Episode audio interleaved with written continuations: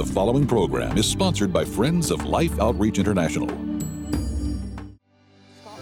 Next on Life Today, Sheila Walsh encourages you to trust God and live with the anthem of Yes, Lord, just as her mom did throughout her life. I knew my mom wasn't there. I knew she was home with Jesus. But I wanted to kneel down beside and say, Well done, Mom. Well done. You did it. You walked faithfully. You had so many disappointments, but you never gave up.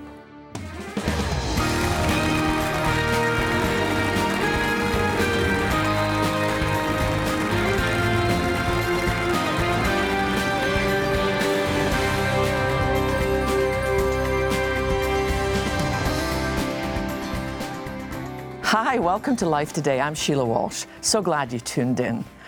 Let me ask you something. What do you do when you feel disappointed? How do you deal with disappointment? Now, obviously, there's different levels. You know, you can be disappointed in your football team. Well, I'm determined that this is going to be the Cowboys' year. Or you can be disappointed when, you know, you have a favorite shade of lipstick and they suddenly discontinue it. But some kind of disappointment, it's a lot more than that you know, something that it can be the, the loss of a marriage, it can be the loss of a job, it can be the loss of a dream. And what do you do when you just feel let down? How do you handle disappointment? You know, Rome, when Paul wrote to the church in Rome, this is chapter 5, and he wrote this, this is verses um, 3 through 5. We can rejoice too when we run into problems and trials, for we know that they help us develop endurance, and endurance develops strength of character, and character strengthens our confident hope of salvation. And this hope will not lead to disappointment. You know, the kind of hope that we have in Christ is not wishful thinking. It's not saying, oh, I hope that this diet works, or, or I hope I can make that deadline. The hope that we have in Christ is absolutely rock solid.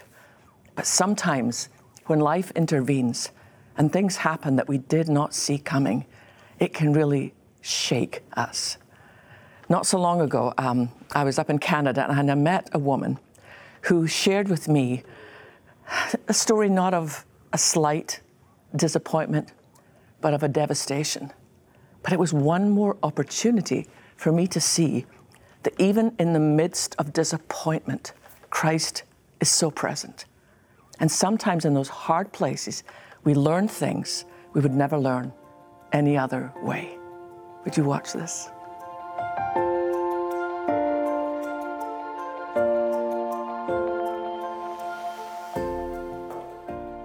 Last year, Barry and I flew to Winnipeg, Canada. And if you're watching, hi, we love you. Now, they said it would be cold, there are degrees of cold. There's like, would you like a cold beverage or would you like your face to fall off in the first five minutes? Oh my gosh, I've never been so cold. It was 20 below zero, but with a wind chill 40 below zero. It was unbelievable. I remember in the morning trying to kind of curl my hair. I mean, I don't want to look like, you know, Shirley Temple, but I was trying to get a bit of a wave in it my hair had given up the will to live. It just, I'd never been so cold in my life. And bone dry air, just the static. It was unbelievable. But I was so excited to be there because I, I, I just discovered that weekend there had never been a Christian women's conference in Winnipeg. And this darling woman came to a Women of Faith conference in Minneapolis, St. Paul one year. And as she watched all these women worshiping the Lord, she thought, why can't we do this in Canada? So she just began, one woman, praying, believing, God, you can do anything. And so I had the privilege of, of going. And women came from all over Canada. I can't remember how big the theatre was, but it was sold out. They had a waiting list of 300 people. And when, when the woman picked me up at the airport, she was hilarious. She was like, I've added a few things to the program. And I'm like, okay, great. She says, I know you're supposed to be speaking three times, but do you think you could speak five times? And do you think you could have an altar call? And then do you think you could have communion? I'm like, does anybody need to get married? Could we bury anyone while we're here? but it was just, it was just glorious. I mean, it was so lovely. And the women, they just came ready. I mean, it's like they had their Bibles and their notebooks and their pens, and they were just leaning in. They wanted to know more about the goodness of God. And at the lunch break, they had sandwiches for all of us. this sounds hard to believe, but the lettuce in my sandwich was frozen. Gave a whole new meaning to iceberg lettuce. I mean, it was frozen. So I decided to let my lunch thaw out and go out and talk to some of the women. And, and it was lovely. And then this one woman came and she pulled um, her cell phone out and showed me a picture of her son. And he looked like maybe exactly the same age as Christian, just a handsome boy. And as I was looking up to say, oh, he's what a handsome boy, I saw the look in her eyes. And it was like an ocean of sorrow. Her son had died a month before. A month. And I found myself thinking, how do you even get out of bed? You know, how did you even manage to come here? And she told me, um, she said, I saw a poster in town. And it said that this conference was about finding strength for this beautiful, broken life. She said, I just saw the word broken. And I came.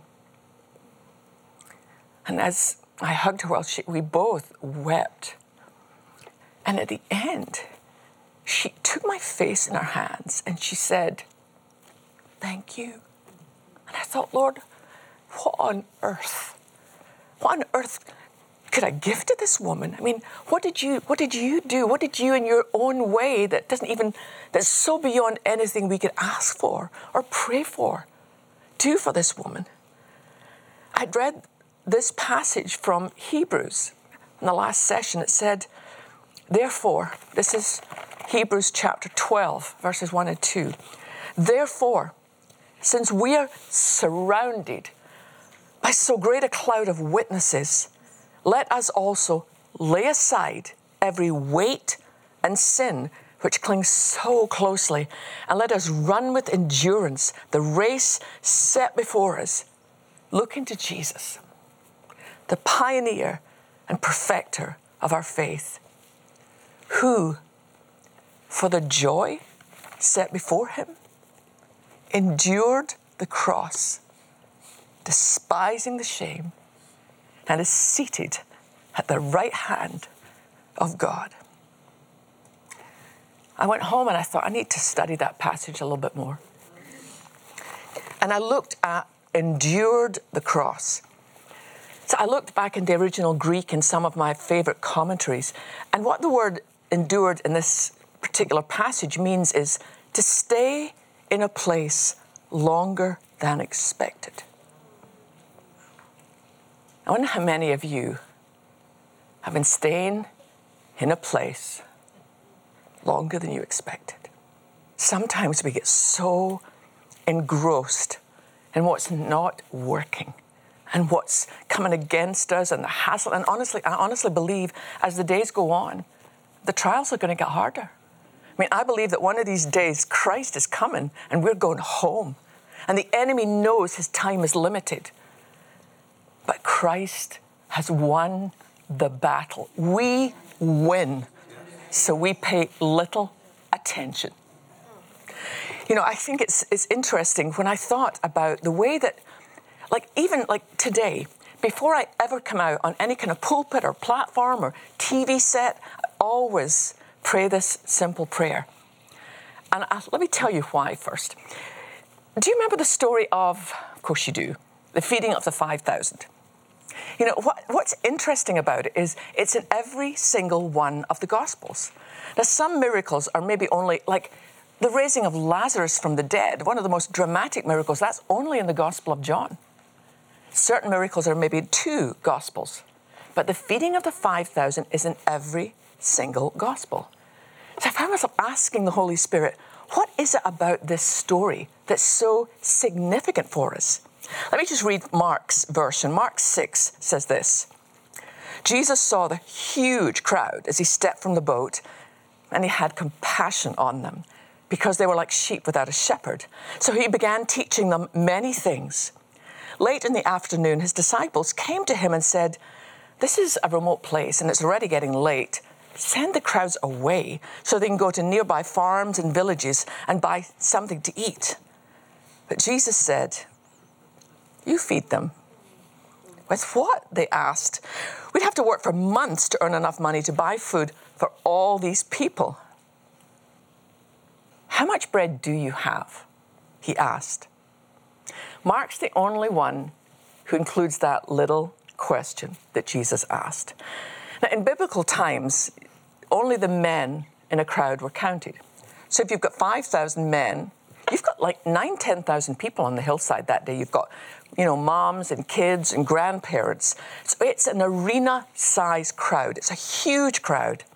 So let me ask you do you think the only food available on the hillside that day was that little boy's lunch? If you've got women, you've got snacks, people.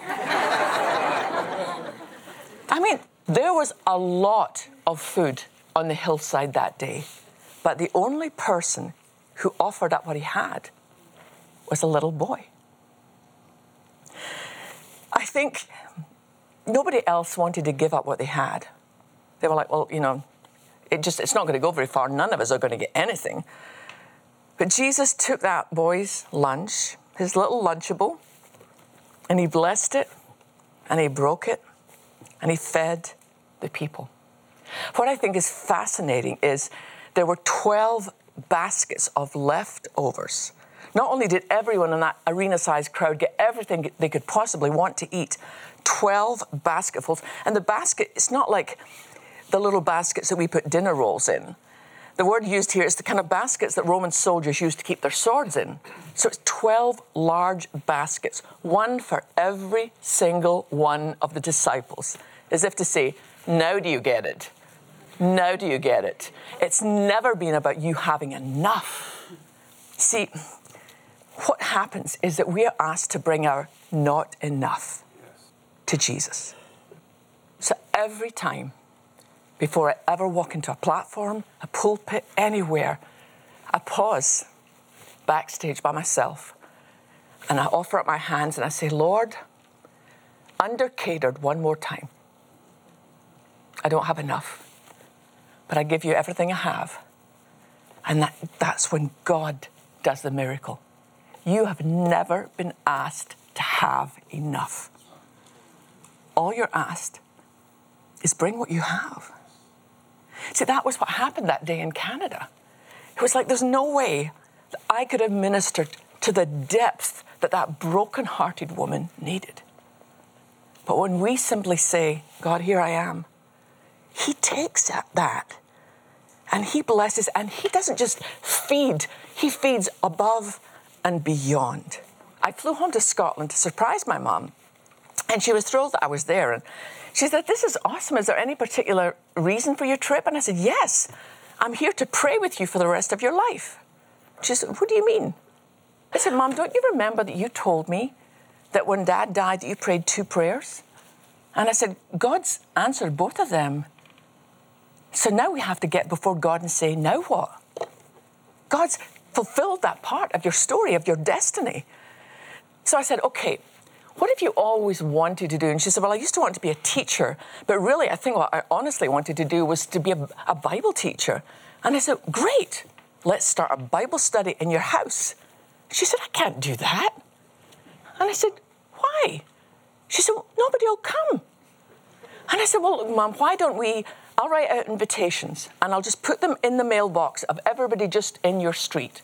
And she said, But we, you might offend them because they're not Christians. I was like, I might offend them and I might not. Maybe they'll come. And I'll never forget, it was so amazing. That first night, there was just maybe six women who came. And my mum's big fear was, you know, what if they ask something and I don't know the answer? I'm like, well, let's just say I don't know the answer. But we can find out and we'll let you know next week. And it was just amazing. You know, I sat in the background, made tea for everybody, and just watched my darling mum, move into this new place in her life. And my mum went home to be with Jesus a couple of years ago. And, you know, we in Scotland, we don't have viewings the way when my husband's mom and dad died. They both lived in Charleston, South Carolina. And funeral services, particularly in the South, are really different There's a lot of food involved. Casseroles for days, pies, pies, people. But in Scotland, it's not like that. In Scotland, um, when someone dies, then one of the family gives a, an outfit, and then you're just placed in a simple pine box, and no one sees them again. But when my sister called me and told me that my mum had taken her last breath on earth and her first breath in the presence of Christ, I flew home and I called the funeral director and I said, I know we don't usually do this in Scotland, but I want to see my mom. And he said, We can do that if you come in the next couple of hours. So I went to this little funeral parlor and the lady said, Your mom's just behind that door. And I walked in and just in this simple pine box, there was my mom, dressed in the pink suit I'd sent her the Christmas before. I knew my mom wasn't there. I knew she was home with Jesus. But I wanted to kneel down beside and say, Well done, Mom. Well done. You did it. You walked faithfully. You had so many disappointments, but you never gave up. My sister asked, Well, Sheila, what do you want to take of Mum's back to America? The only thing I wanted was this little picture that my mom had above her bed all my life two words Yes, Lord. A friend embroidered it for her when she was just a little girl, and that's how my mom lived. She got up every morning saying, Yes, Lord. She laid her head on the pillow every night on good days and bad days, on dark days and days when the sun was shining. And she said, Yes, Lord. So that's what I brought home. I have it with me in our house, and it's something I'm determined to live the rest of my life with that anthem in my spirit. I know life can be disappointing, but God is good. God is in control. And because of that, we can say to Jesus, Yes, Lord.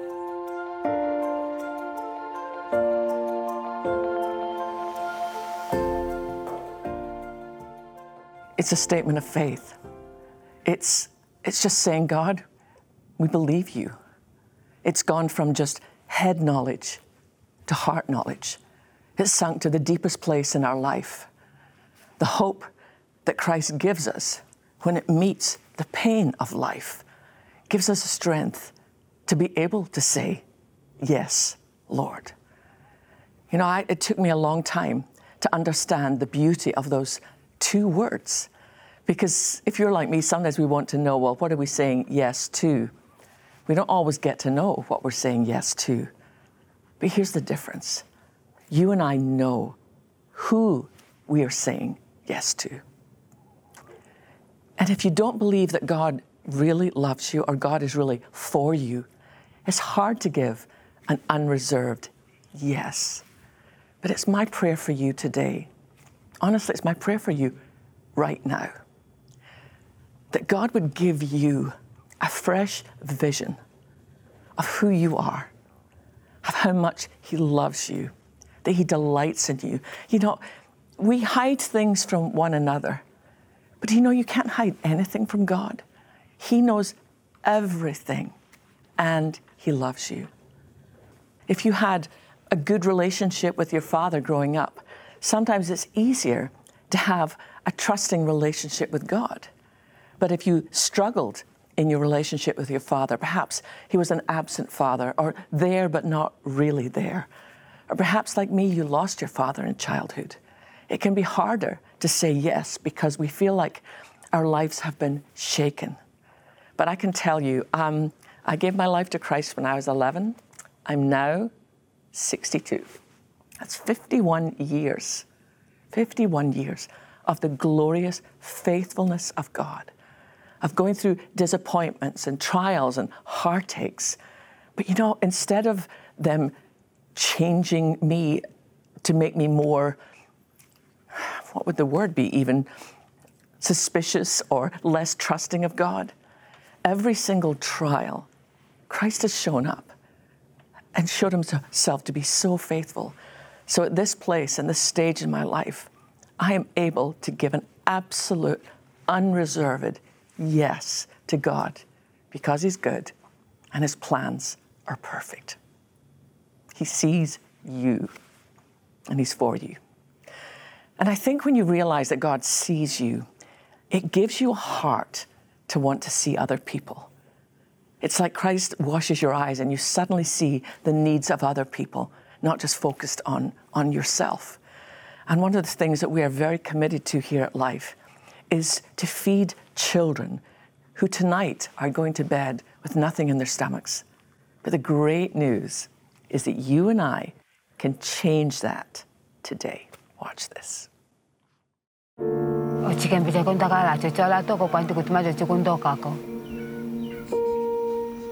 Armida is a dedicated and hard-working mother, but all the work she can find barely produces enough for one tiny meal a day.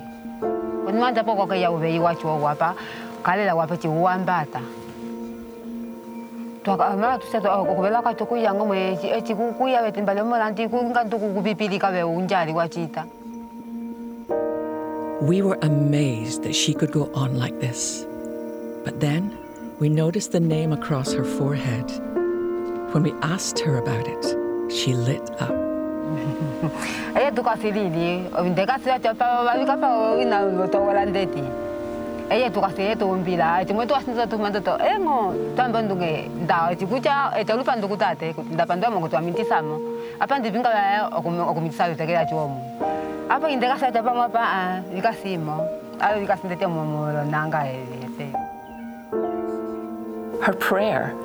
is a prayer of faith. This is a woman of faith. And I, I just think, what an incredible opportunity because you and I, we get the opportunity to be the answer to her prayer. What a joy. There's women like this all across these villages. They're trusting Jesus for everything. So why don't you and I decide we will be the answer to her prayer? We can make her life a little easier as she continues to honor Christ with every single breath she takes. I learned so much from her. She was beautiful. You know, so often when you go on these trips, you think that, you know, we're going to go and we're going to help and we're going to make a difference. And by God's grace and with your help, that's true. But what I've learned is that I have a lot to learn from these mothers. I mean, to have gone through the pain and the heartache that she has gone through, and yet the very mention of the name Jesus, she just lit up her face. And that little place where she and I were sitting, that's their church. They gather there together and they pray and they thank God for His grace and for His mercy, even when they have so little. She will stay indelibly marked in my heart and mind. But the thing that I learned while I was over there is there are hundreds of mothers like that who love Jesus, who are trusting Him, and yet whose hearts ache. I mean, for her to say, I feel like a failure as a mother, she's not a failure. I mean, she's a faithful woman who's doing every single thing she knows to do to be able to reach out and, and help her children. I've walked with some of these moms. They've literally, because there's a terrible drought in Angola at the moment, where they've literally been trying to gather up any roots, anything they could cook to put something into their child's tummies before they go to sleep. But you and I, we have the glorious divine privilege of standing with our sister and so many more like her and saying, hey, you are not alone.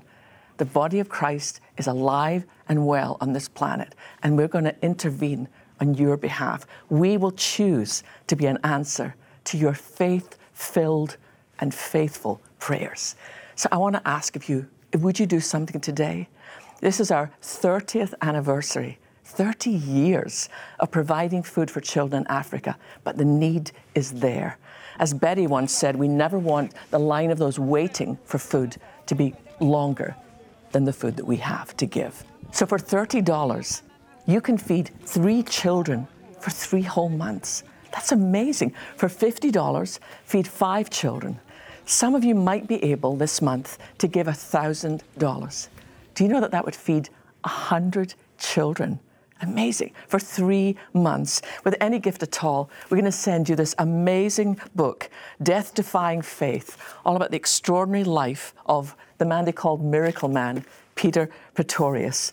But But we really need your help right now. The need is urgent. So please call the number on your screen, go online, give the very best gift you can possibly give.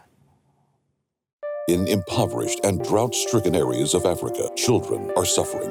The need is great, and without food, they face severe malnutrition, even death. Through Life's Mission Feeding Outreach, you can save lives by feeding and caring for children currently suffering in parts of Angola, Mozambique, and South Sudan. With previous reserves gone and mission feeding helping in areas with severe crop failure, we urgently need your support to replenish food supplies to reach the 400,000 children who are counting on us. Your life saving gift of $30, $50, or $100 will help feed and care for three, five, or 10 children for three full months. With your gift of any amount, we'll send you Death Defying Faith, the extraordinary life of miracle man Peter Pretorius. This autobiography, completed just days before his unexpected death, chronicles the thrill seeking adventures of missionary Peter Pretorius. You will love reading how God took this ordinary man and performed extraordinary miracles throughout all of Africa. With your gift of $100 or more, request the beautiful Faith and Hope pen set. Two beautifully crafted pens featuring the keywords of Hebrews 11:1, a key verse for every believer, especially when facing adversity, trials, and challenges. Finally, with your gift of $1,000 or more to help feed and care for 100 children, be sure to request the Bridge of Faith framed canvas print by Thomas Kinkade. Please call, write, or make your gift online today. Thank you so much. Remember, any gift at all, we'll be honored to send you Peter's book. I would love to send you my own book. It's okay not to be okay. So, for any gift, just ask for that book. But more than anything, thank you. Thank you for your help. But please, let's continue. You know, when you've given in the past, let's continue to do that so that these moms who are praying to be able to feed their children will know that they are not alone. I look forward to my next trip over there and bringing back stories of the difference it has made in the life of, of these moms and these children because you cared enough to partner with them. She is a faith filled woman. Let's join our faith with hers. So I'm Sheila Walsh for Life Today. God bless you.